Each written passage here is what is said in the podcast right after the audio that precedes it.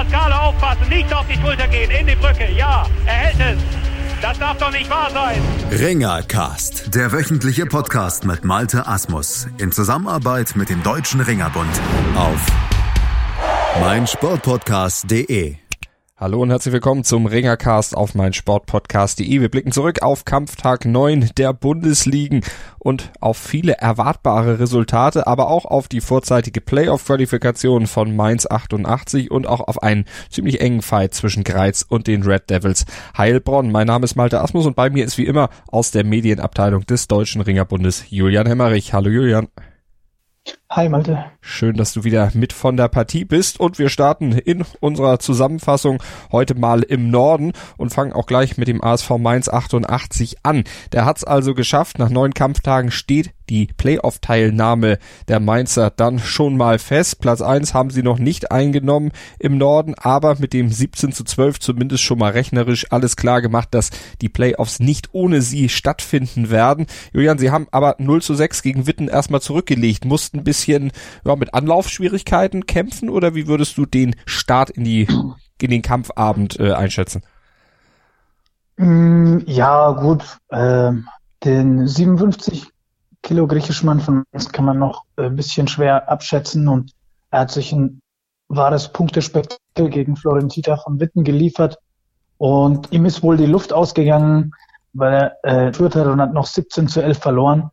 Also ich denke, da wird er mit dem Gewicht bisschen Probleme haben. Das ist oft für neue, äh, für Ausländer, die neu in der Bundesliga starten, ungewohnt, äh, 45 Minuten vor dem Kampf auf die Waage zu müssen. Mittlerweile ist es international schon ähnlich. Dennoch tun sich da einige wieder Umstellung schwer. Und das war natürlich sicher so nicht eingeplant, die Niederlage, ähm, dass man danach ähm, mit, mit Gabriel Stark, beziehungsweise früher Seregelli, äh, das 130-Limit äh, wahrscheinlich abgeben wird gegen Robert Baran, war zu erwarten. Also ich glaube nicht, dass man da allzu überrascht war. Aber direkt danach macht Eigen, beziehungsweise ähm, der junge äh, Armenier der schon lange in Mainz ringt, Ashot Shabasian, äh, eine ganz, ganz starke Saison und hat auch hier Mainz wieder zurück in den Kampf gebracht mit sicher einem Überraschungssieg gegen Ramsan Aftayev, der zur deutschen Spitze zählt. Und ab da ist es dann doch relativ souverän für Mainz gelaufen. So, so wie man es am Ende dann auch erwartet hatte. Die Mainzer also vorne gewinnen auch dieses Duell. Der neunte Sieg in Folge, beziehungsweise der achte Sieg in Folge im Norden. Da sind ja erst acht Kämpfe dann von allen Mannschaften, beziehungsweise von den Mannschaften bis auf Lübten und Dürenmerken bestritten worden. 16 zu 0 Punkte also für die Mainzer in der Tabelle und damit klar Platz eins. Äh, glaubst du, da kann noch was anbrennen in Sachen äh, Platz eins für Mainz? Also qualifiziert sind sie für die Playoffs, aber gehen sie auch als Erster aus dem Norden äh, dann weiter in die Playoffs, wenn du jetzt dich schon mal ein bisschen aus dem Fenster lehnst und eine Prognose wagst? Also wir haben jetzt am Wochenende das Derby Nummer zwei anstehen, also Mainz und fängt zu Hause zwei Platzierten alle in Nackenheim. Äh, ich rechne da Nackenheim in der Rückrunde durchaus Chancen ein. Allerdings ging der Hinkampf mit zehn Punkten an Mainz. Also diesen direkten Vergleich wird Nackenheim selbst mit einem Sieg nicht drehen können. Sie werden nicht mit elf Punkten äh, in Mainz gewinnen. Somit müsste Mainz schon noch ein zweites Mal straucheln später. Ähm, da sehe ich bei dem Restprogramm eigentlich keine Gefahr, muss ich ehrlich zugeben. Das war jetzt mit Witten, war der letzte Stolperstein auf dem Weg zu Platz eins. Selbst wenn man sich am Wochenende eine Niederlage einfällt. Und diesen Stolperstein, den haben sie souverän dann am Ende auch, ja, gemeistert. Gucken wir auf die Nackenheimer. Die haben auch gewonnen. Die haben sogar sehr hoch gewonnen mit 26 zu 6 Klein Ostheim geschlagen. Für Klein Ostheim war es eine Niederlage, die sicherlich einkalkuliert war, aber die fiel dann mit 26 zu 6 oder 6 zu 26 aus Sicht der Klein Ostheimer schon sehr, sehr heftig aus. Gleichzeitig die höchste Saisonniederlage. Ähm, man hat mit einer Niederlage gerechnet, aber auch mit so einer Klatsche? Nee, das denke ich mit Sicherheit nicht. Also man wird sicher enttäuscht sein. 98 Kilo Mann, ja, äh, hat schon in der äh, in dem Kampf zuvor gegen Mainz nicht überzeugt. Gegen Edgar Sever hat jetzt gegen Dennis Kuttler einen 86 Kilo Mann 21 Punkte abgegeben als ausgewachsener Halbschwergewichtler. Ähm, da hat man sich sicherlich mehr erhofft. Im Schwergewicht, wie bereits letzte Woche gesagt, ist Kevin Schwäbe verletzt. Ähm, da hat man sicher auch dann ein großes Loch. Aber man muss auch sagen, die Ausländer haben dann zu viele Punkte abgegeben. Einfach, wie gesagt, der gesprochene Halbschwergewichtler. Ähm, 61 Freistil verliert man zwar knapp, aber noch war hier sicher ein Sieg eingeplant und zu allem Überfluss geht der Rumänien 66 griechisch Kilo, 66 äh, Kilo griechisch im zweiten Durchgang auch noch auf die Schulter. Also da hat man sich sicherlich einen engeren Kampf erhofft. Ähm, allerdings, ja, man wird es verschmerzen können ja, in Kleinostheim. Und dann gucken wir noch auf den dritten Kampf des Wochenendes im Norden. Lübten gewinnt gegen Reilingen Hockenheim mit 17 zu 11. Und es ist wieder das, was wir auch vorher ja schon in den letzten Wochen immer wieder gesagt haben. Die Reilingen Hockenheimer, die zeigen sich lange auf Augenhöhe, verlieren aber dann am Ende trotzdem. In diesem Duell haben sie immerhin fünf Mattenduelle für sich entschieden, gehen aber trotzdem am Ende wieder leer aus. Ja, der Knackpunkt war hier schon relativ früh im vierten Kampf im Halbschwergewicht. Also wir hatten es schon letzte Woche. Ähm, Hockenheim kann richtig, richtig starke Ausländer stellen. Haben sie auch diese Woche wieder gemacht. Nur der, der Türke im 98 Kilogramm Gewicht wird im Bodenkampf bei 3 zu 0 Führung gekontert und kassiert dort eine Schulterniederlage. Wenn das gut geht, führt man zu, zu 0 oder, oder sagen wir mal nach vier Kämpfen zu 0 im 66-Kampf gibt man dann ab. Ähm, startet nach, dem, nach der Pause mit einem sicheren 4 zu 0. Also da wäre die Messe schon ziemlich früh für Hockenheim gelesen gewesen, meine Meinung. Allerdings, ja, dafür ist, kann man das vorher eben nicht ausrechnen. Ja, dafür ist Ringen da. Und wenn man vorher alles ausrechnen könnte, müsste man nicht mehr auf die Matte gehen. Der favorisierte Türke landet auf beiden Schultern und so feiert Lübten am Ende nicht mal knappen Heimsieg. Süleyman Demirci war es, der gegen Arthur Omarov in der 98 Kilogramm Klasse griechisch-römisch verloren hatte. Und so sah es dann am Ende aus. 6 zu 26 aus Sicht, äh, beziehungsweise 11 zu 17 aus Sicht der Reilinger. Und wir gucken auf die Tabelle. Mainz mit 16 zu 0 Punkten vorne. Nackenheim folgt auf Platz 2. 14 zu 2 Zähler. Dritter Witten 8 zu 8 Punkte. Vierter Klein Ostheim 8 zu 8 Zähler. Fünfter Lübten 6 zu 8 Punkte. Sechster Dürenmerken 2 zu 12 Zähler. Und am Ende Reiling-Hockenheim mit 0 zu 16 Punkten abgeschlagen. Wir machen eine kurze Pause und dann geht's weiter bei uns im Südosten hier im Ringercast auf meinsportpodcast.de mit unserem Experten Julian Hemmerich vom Deutschen Ringer. Vernimmt sich, was man will, dann wilde Gerüchte entstanden. Fast nichts davon stimmt. Tatort. Sport. Wenn Sporthelden zu Tätern oder Opfern werden, ermittelt Malte Asmus auf meinsportpodcast.de. Folge dem True Crime Podcast, denn manchmal ist Sport tatsächlich Mord. Nicht nur für Sportfans. Bunt. 100% Sport. Jederzeit auf Abruf. Auf meinsportpodcast.de. Willkommen bei meinsportpodcast.de. Wir sind Podcast. Wir bieten euch die größte Auswahl an Sportpodcasts, die der deutschsprachige Raum so zu bieten hat. Über 20 Sportarten, mehr als 45 Podcast-Serien, über 9000 veröffentlichte Podcasts und über 5 Millionen Podcast-Downloads allein im Jahr 2018. Wir sind Podcast. Wir sind meinsportpodcast.de. Ringercast auf mein Sportpodcast.de. Wir sind zurück aus der Pause, blicken auf den Südosten und gucken zunächst mal auf das Duell zwischen Johannes Nürnberg und dem ASV Schorndorf. Das ist ja sozusagen das Verfolgerduell hinter den beiden Spitzenteams Burghausen und Heilbronn. Und dieses Verfolgerduell, das hat Johannes Nürnberg mit 11 zu 6 gegen Schorndorf gewonnen. Julian Hemmerich, unser Experte vom Deutschen Ringerbund. Ich frage dich mal, die Schorndorfer, die sind ja so stark als Aufsteiger in die Saison reingekommen, viermal in Folge gewonnen. Geht ihnen jetzt so langsam ein bisschen die Luft aus? Wie würdest du es einschätzen? Ähm, würde ich jetzt gar nicht so sagen. Also Johannes Nürnberg steht erstmal in der Rückrunde äh, besser da als in der Hinrunde. Und zum Zweiten, ich kann nur mutmaßen, warum. Ähm, vielleicht ist dem Trainer von Schorndorf da ein kleines Missgeschick unterlaufen. Auf jeden Fall haben die beiden 75 Kilo Athleten beides stilartfremd gerungen. Also vielleicht hat der Trainer hier bei seiner Auf Aufstellung was vertauscht. Mir fällt sonst kein plausibler Grund ein, warum das so sein sollte. Ähm, und da hat man natürlich aus meiner Meinung nach zwei relativ sicheren Siegen dann eine hohe Niederlage und einen ganz knappen Punktsieg nur geholt und somit ist es dann relativ deutlich für Nürnberg am Ende ausgegangen. Und zwar eben mit 11 zu 6 am Ende für die Nürnberger, die auf Platz 5 in der Tabelle stehen, so langsam wieder in Tuchfühlung auf Platz 4 zu den Schorndorfern kommen. Und bei den Schorndorfern, da hat man ja keine Punkte an diesem Wochenende geholt, bleibt weiter ein Punkt hinter Rotation Greiz. Und die haben auch verloren zu Hause, nämlich gegen die Red Devils Heilbronn. Wir hören mal den sportlichen Leiter der Red Devils, beziehungsweise den Boss der Red Devils Heilbronn, Jens Petzold. Der hat den Kampf natürlich seiner Red Devils in Greiz beobachtet. Wir hören mal in seine Kampfzusammenfassung rein. Es war ein sehr, sehr enger Kampf. Wir haben jetzt zum Schluss äh, 19-17 gewonnen.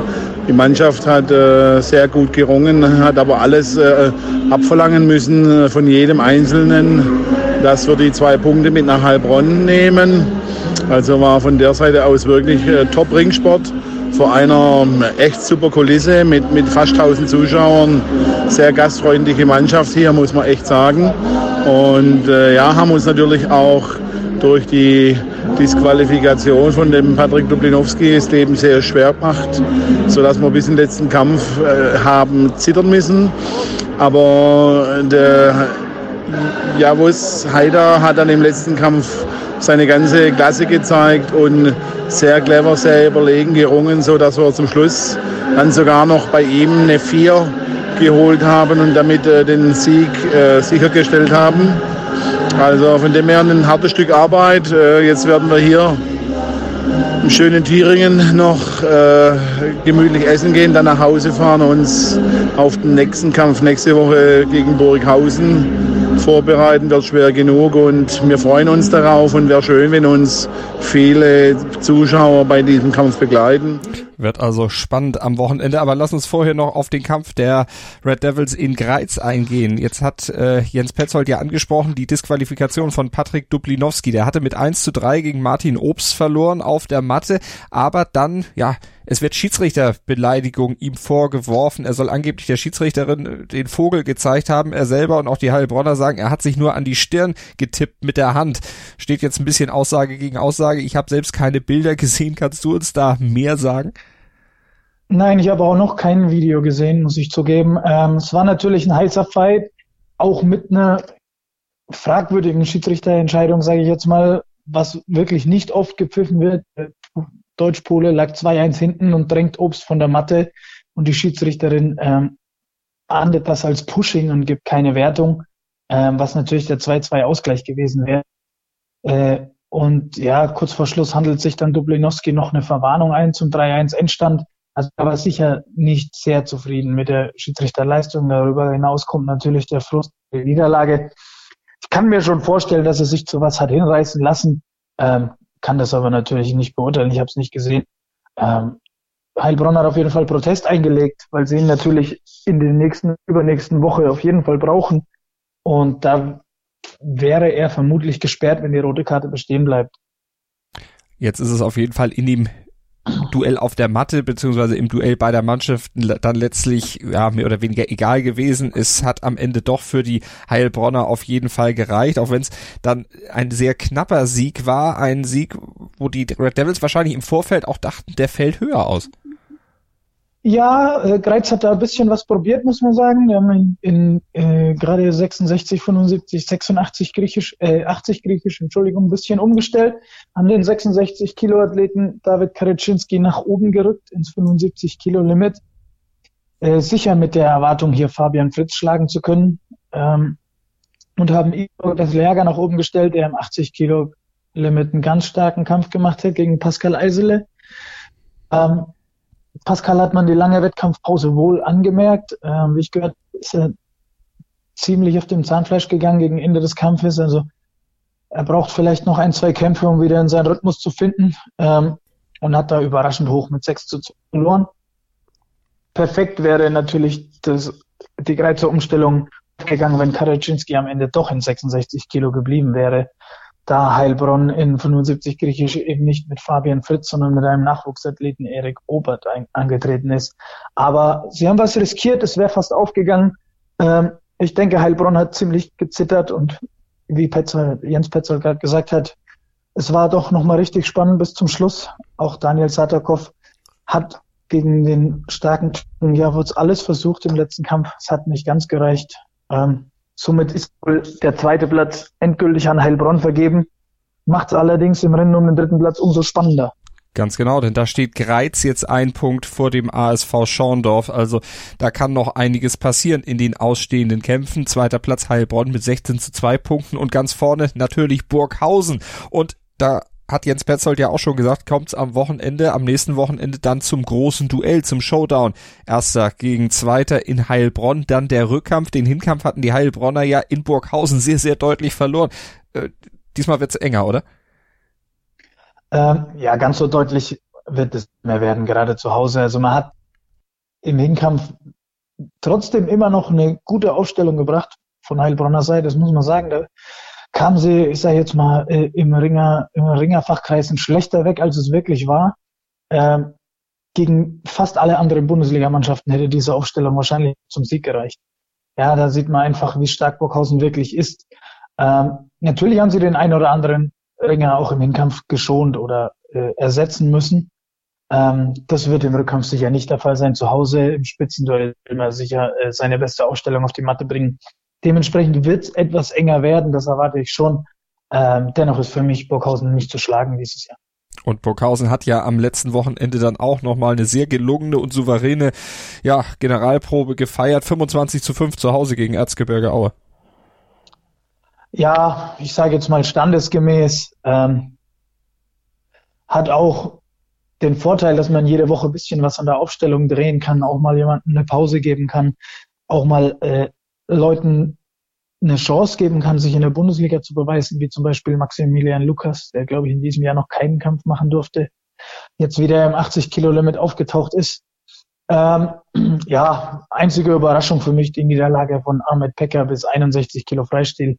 Kann mich nicht erinnern, wann Pecker das letzte Mal einen Bundesliga-Kampf verloren hat. Und ich sage jetzt mal, äh, damit kann er wohl auch nicht so gut umgehen. Ja. Wohl nach dem Kampf noch die gelbe Karte erhalten. Also der ist das Verlieren in Deutschland nicht gewohnt und das war schon eine kleine Überraschung. Ähm, ja, das war's dann aber auch mal mit Überraschungen an diesem Abend. Also Burghausen erwartungsgemäß ganz klar durchgesetzt und erwartungsgemäß dann auch weiter natürlich an der Spitze in der Tabelle. 18 zu 0 Punkte, zweiter Heilbronn, 16 zu 2 Zähler, dritter Greiz, 11 zu 7, vierter Schorndorf, 10 zu 8, fünfter Johannes Nürnberg, 8 zu 10 und dann kommen wir zum SV Heilberg Moos auf Platz 6, 7 zu 11. Die haben einen Sieg gefeiert am Wochenende gegen Schlusslicht, gegen den AC Lichtenfels, 19 zu 13. Ja, ähm, man muss sagen, da wäre für Lichtenfels auch vielleicht ein bisschen was drin gewesen. Allerdings ähm, hat man wohl äh, zu viele Ausfälle. Also ich habe aus Lichtenfels gehört, dass der 75 Kilo griechisch-römischer Athlet fällt verletzt aus und der Neuzugang Lehrgewicht bis 130 Freistil, auf den ich mich wirklich gefreut habe, ein starker Pole, erstmals in Deutschland, ähm, fällt mit einem Kreuzriss auch die ganze Saison aus. Also da wird es natürlich schwer, wenn man eh schon den dünnsten und schwächsten Kader hat. Ähm, Dennoch hat man sich ganz anständig verkauft. Allerdings muss man dann sagen, wenn dann äh, Ance Sokalski zum Beispiel eine Gewichtsklasse aufrutschen muss in 86 Freistil, da ist er dann einfach zu schwach für einen Ausländer und verliert auch gegen den deutschen Ergünaydin. Ähm, das ist dann einfach, ja, ich sage jetzt mal, da mangelt im direkten Vergleich gegenüber anderen dann an der Qualität. Hm.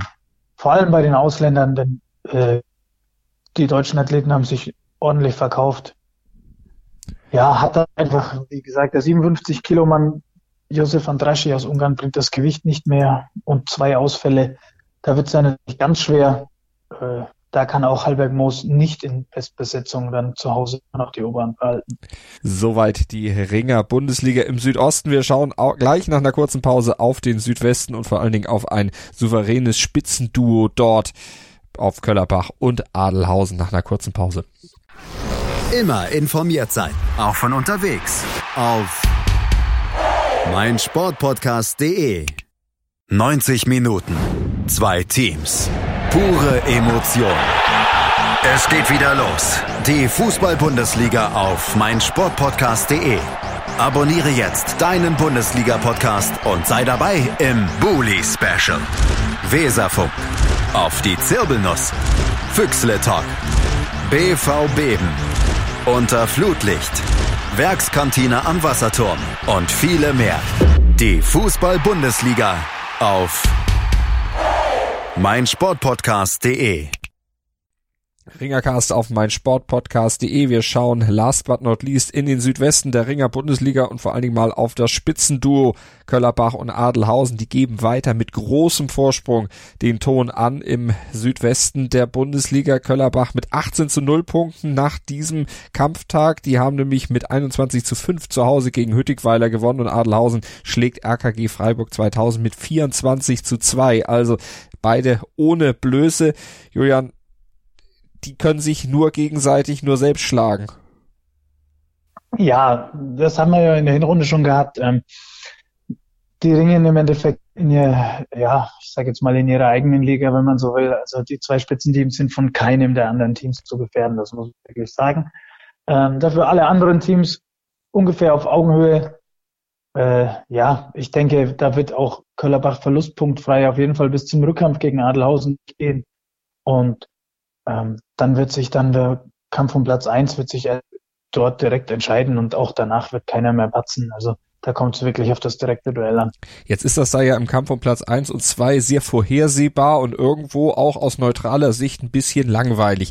Äh, kann man da nicht mal ein bisschen durchmischen, dass Köllerbach und Adelhausen, weiß ich nicht, mit bei einer anderen Zusammensetzung der Bundesliga mal mit, mit fordernderen Gegnern irgendwie zusammengelost kommen?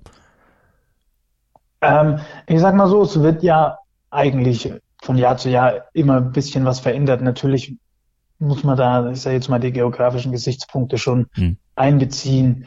Ähm, die meisten Bundesligisten ähm, sag ich jetzt, können sich das finanziell und äh, ich sage jetzt mal organisatorisch nicht erlauben, da jede Woche äh, über 1000 Kilometer zu reisen oder sowas. Ähm, das ist einfach meisten nicht machbar. Deswegen schaut man, dass man eben regionale Gruppen verteilt und im Moment ist eben Südbaden mit dem Saarland zusammen, sage ich jetzt mal so salopp, ähm, da das noch relativ kurze Strecken sind und da hat man eben ja zwei Spitzenteams. Im Südosten hingegen werden auch die Mannschaften sich beschweren, ja, warum habe ich den Meister und den Vizemeister, den allerstärksten Aufsteiger und auch noch mit Johannes Nürnberg und Greiz zwei Mannschaften, die auch noch äh, richtig stark dastehen. Also ich sage jetzt mal von diesen fünf Teams könnten in den anderen, könnten, die könnten in den anderen Gruppen auch einige mehr reißen als den dritten oder vierten oder fünften Platz als dann im Südosten. Also allen kann es nie recht machen. Ähm, ich sage jetzt mal, aber der Hauptgesichtspunkt wird wohl der geografische bleiben. Und ja, vielleicht gibt's mit den Aufsteigern zum nächsten Jahr oder den eventuellen Absteigern eine Umgruppierung, dass es vielleicht auch für Köllerbach oder Adelhausen mal wieder knapper wird werden wir natürlich beobachten, aber du hast schon gesagt, die beiden stehen da mehr oder weniger für sich. Dahinter ist es deutlich spannender und da kann dann auch mal der letzte ein der weiter oben platzierten schlagen, beziehungsweise in diesem Fall der letzte schlägt den vorletzten. Der ASV Urloffen hat, muss man sagen, aus Urloffener Sicht endlich mal doppelt gepunktet, hat mit 23 zu 5 zu Hause gegen Hausenzell gewonnen. Ja, ich weiß gar nicht, wie viele Male ich schon gesagt habe, dass Ulm eigentlich bereit ist und jetzt endlich mal den Bock umstoßen muss. An diesem Wochenende hat es nun schlussendlich geklappt. Ähm, man war auch das erste Mal einmal noch nahezu in Bestbesetzung. Also in der Vorwoche hat zum Beispiel noch der starke Ungar Adam Wager, wie übrigens fast alle Ungarn, äh, bei allen Teams gefehlt. Die waren international unterwegs. Ähm, und wie gesagt, hat da, haben wir in der Hinrunde schon öfter gehabt, zwei starke Eigengewächse drin.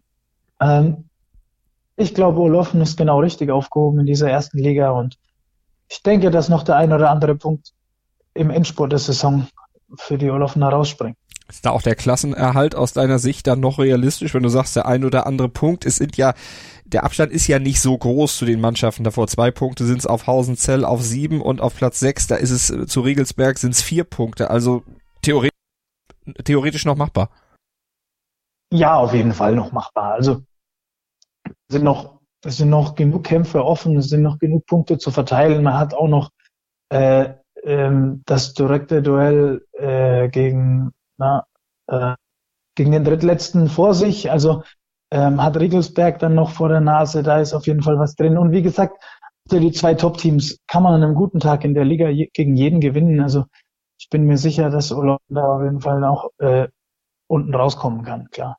Und dann gucken wir noch auf AC Heusweiler gegen KV Riegelsberg. Riegelsberg gewinnt mit 19 zu 9 in Heusweiler, macht damit auch Punkte gut auf Platz 5. Ja, ähm, hier war ein relativ deutliches Endergebnis, wo beide Mannschaften fünf Einzelsiege sammeln. Ähm, macht enger im Mittelfeld, muss man sagen. Ja, die Mannschaften sind nur noch durch einen Punkt getrennt, glaube ich. Ludwigweiler, Freiburg und Heusweiler. Also da wird es auch nochmal richtig spannend um Platz drei. Ähm, die, die anderen drei Mannschaften können da nicht mehr eingreifen, dennoch aber den einen oder anderen ins Stolpern bringen. Bei Heusweiler hat auf jeden Fall Gennady Kodinovic gefehlt. Muss man abwarten, ob er länger ausfällt. Es wäre natürlich schon ein herber Verlust. Ähm, dennoch hat es zu fünf Einzelsiegen gereicht. Allerdings, äh, ja, konnte man da einfach jetzt mal äh, die Niederlagen nicht, nicht so in Grenzen halten, wie man das für einen äh, Gesamtsieg benötigt hätte. Dann gucken wir nochmal gesondert auf die Tabelle Köllerbach. Also 18 zu 0 Punkte, Adelhausen 16 zu 2 Zähler, Hüttigweiler 9 zu 9 Punkte auf Platz 3, vierter Freiburg ebenfalls 9 zu 9 Punkte, Heusweiler 1 Punkt, Julian hat es eben gesagt, dahinter auf Platz 5 mit 8 zu 10 Punkten und dann Riegelsberg 6 zu 12, Hausenzell 4 zu 14 und Urloffen 2 zu 16. Mal gucken, was sich da dann noch in Sachen Abstiegskampf und vor allen Dingen auch Entscheidung um Platz drei im weiteren Verlauf der Saison der Ringer Bundesliga noch tun wird. Wir haben ja noch ein paar Kampftage, bis es dann ja in die Playoffs geht zu absolvieren und die verfolgen wir natürlich hier im Ringercast auf meinsportpodcast.de. Vielen Dank wieder für euer Interesse. Bleibt uns gewogen, abonniert den Ringercast mit dem Podcatcher eures Vertrauens oder hört weiter bei uns auf der Webseite auf meinsportpodcast.de. Und ich sage vielen Dank wie immer an unseren Experten, an Julian Hemmerich. Ja, bitte, bitte, bis nächste Woche. Hey, Malte Asmus von meinsportpodcast.de hier. Ab März geht's weiter mit unseren 100 Fußballlegenden. Staffel 4 bereits. Freut euch auf Zlatan Ibrahimovic, Michel Platini, Cesar Luis Minotti, Paolo Maldini, um nur mal vier zu nennen. Und bis wir mit der vierten Staffel kommen, hört doch einfach nochmal rein in die bisherigen drei Staffeln. Ronaldinho, Sepp Meyer, Gary Lineker, Lothar Matthäus und viele weitere warten da auf euch. 100 Fußballlegenden. Jetzt überall, wo es Podcasts gibt. Aufpassen, Pascale aufpassen, nicht auf die Schulter gehen, in die Brücke, ja, er hält es. Das darf doch nicht wahr sein. Ringercast, der wöchentliche Podcast mit Malte Asmus in Zusammenarbeit mit dem Deutschen Ringerbund auf meinsportpodcast.de. Zwei Männer. Seidel und der Klöster, ja, von den beiden halte ich nichts. Eine Aufgabe.